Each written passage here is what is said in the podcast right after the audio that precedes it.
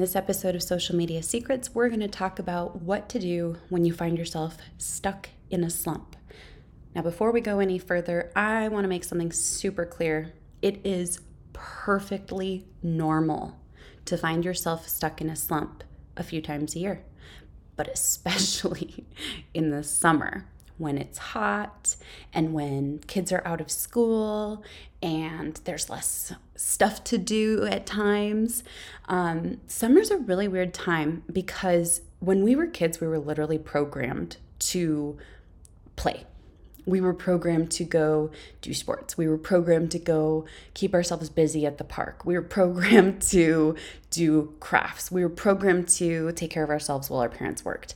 And so, because that was a part of our programming for almost 18 years, it's really, really difficult to mentally shift to this idea that we still have to be productive humans over the summer. Um, I'm I know I'm not the only one who deals with the summer slump.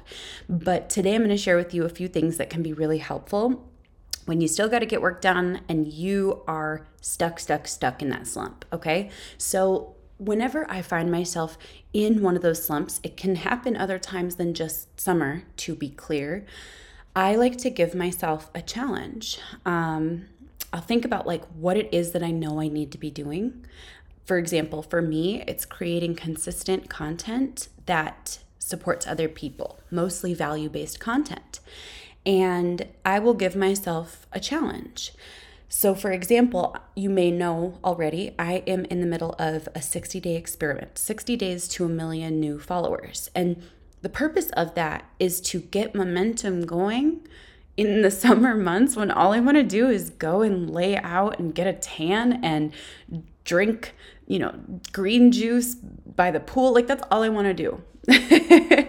so, challenges can be a great way to push yourself to get something done each day that you know you need to get done.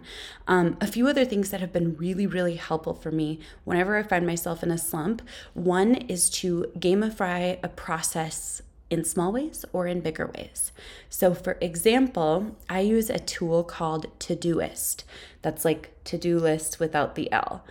And Todoist is really great because it's a free tool where I can type in the things that I want to do each and every day and I leave this this site open all the time. So I leave the site open and I'll post in there podcast every single day. And basically, every single day, it's going to repopulate that onto my to do list to remind me, like, yes, I need to do this thing. And there's little check boxes. So it's a gamification. And really, it's fun to have a digital checklist where you can check them off, and then they repopulate the next day. Or you can put every Wednesday, record a YouTube video.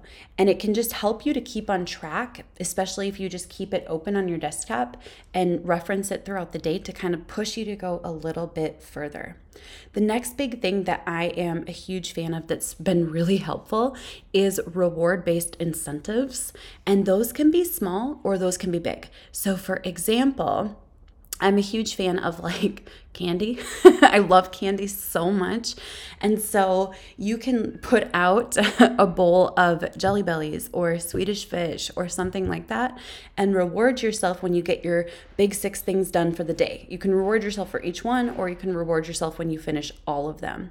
So this is pretty neat. Um, it's a good way to like it literally generate a dopamine hit when you complete a task that can help to kind of set off the the reward cycle in your brain. I'm a huge fan of that process.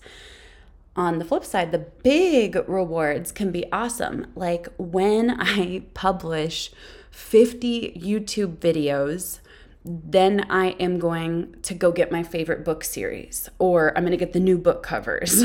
Uh, I'm going to buy myself a new outfit. When I publish five lead magnets, I'm going to go get that cowgirl hat I've been wanting.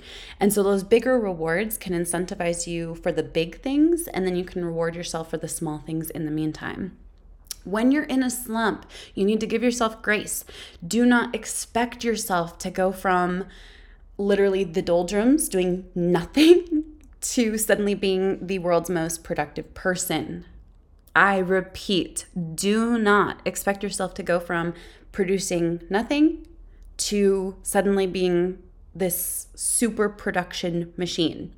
That is a great way to set yourself up for failure. And in fact, as I've been going through this 60 day challenge, I am layering on each and every platform with the intention of growth. If I tried to do every single one excellently from day one, I know for a fact I'd burn out, especially with new strategies that I'm trying. But instead, I'm like, okay, if I can start with a couple of platforms trying these new things and producing, cool.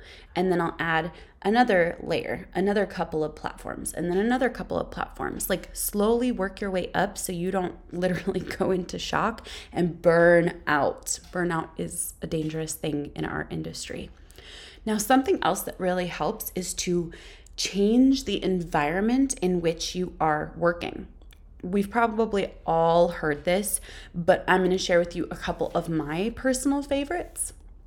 Number one, I am a huge fan of doing like my light mobile TikTok editing when I'm on a walk. So I get to be outside safely on a sidewalk, not walking on the road or where cars can hit me, and it just gives me a change of scenery, it gets my blood flowing, etc. It is so nice. Another great place could be um, I have a little wood uh, bath a shelf thing. So I just stretch it across the bath, and you could do your work in the bath, which is a really fun uh, environment as long as you don't get too sweaty. Don't record your videos in the bath, to be clear. That is not what I am saying. um, sometimes it can be nice as long as you can find a shady spot to go and create and produce outside as long as you can find a shady spot with wind. Uh, anyone who says, like, I'm creating all my content by the pool and they show a picture of their laptop in the direct sunlight, I instantly know that that person is not telling the truth. Because if you've ever tried to work even on a phone in direct sunlight, devices overheat, the brightness is too much, you can't see your phone or your device. But sometimes you can find a really nice shady spot under a tree to just get a little bit of extra work done. Now, here's one of my favorites. This one will not necessarily apply to everyone, but if it does apply to you, awesome. Some people are amazing at multitasking. Um, I love multitasking.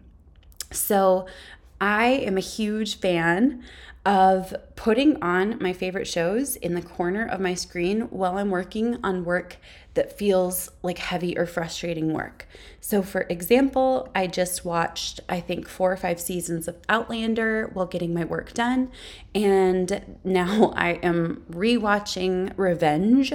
And it's really nice because it's just playing in the background. It's something I've seen before, so I don't have to pay super close attention. And on the side of it, I've got the work that I'm doing, but it kind of feels like a nice little, you know, dopamine hit while you're also doing the stuff that feels kind of heavy. It's kind of like digging digging uh, holes. It's not super fun. So those are some of my favorite strategies. By the way, I have a pretty powerful mindset motivation manifesto. And you can check that out at rachelpedersen.com forward slash podcast and get that totally for free. I think it's really helpful to just kind of see it every time you look at your desktop see it if you are you know your phone is locked and kind of remind you like okay yes i can do this. I can. I know i can. I was made for this. I'm super excited. So i'll catch you guys in the next episode of social media secrets. Bye for now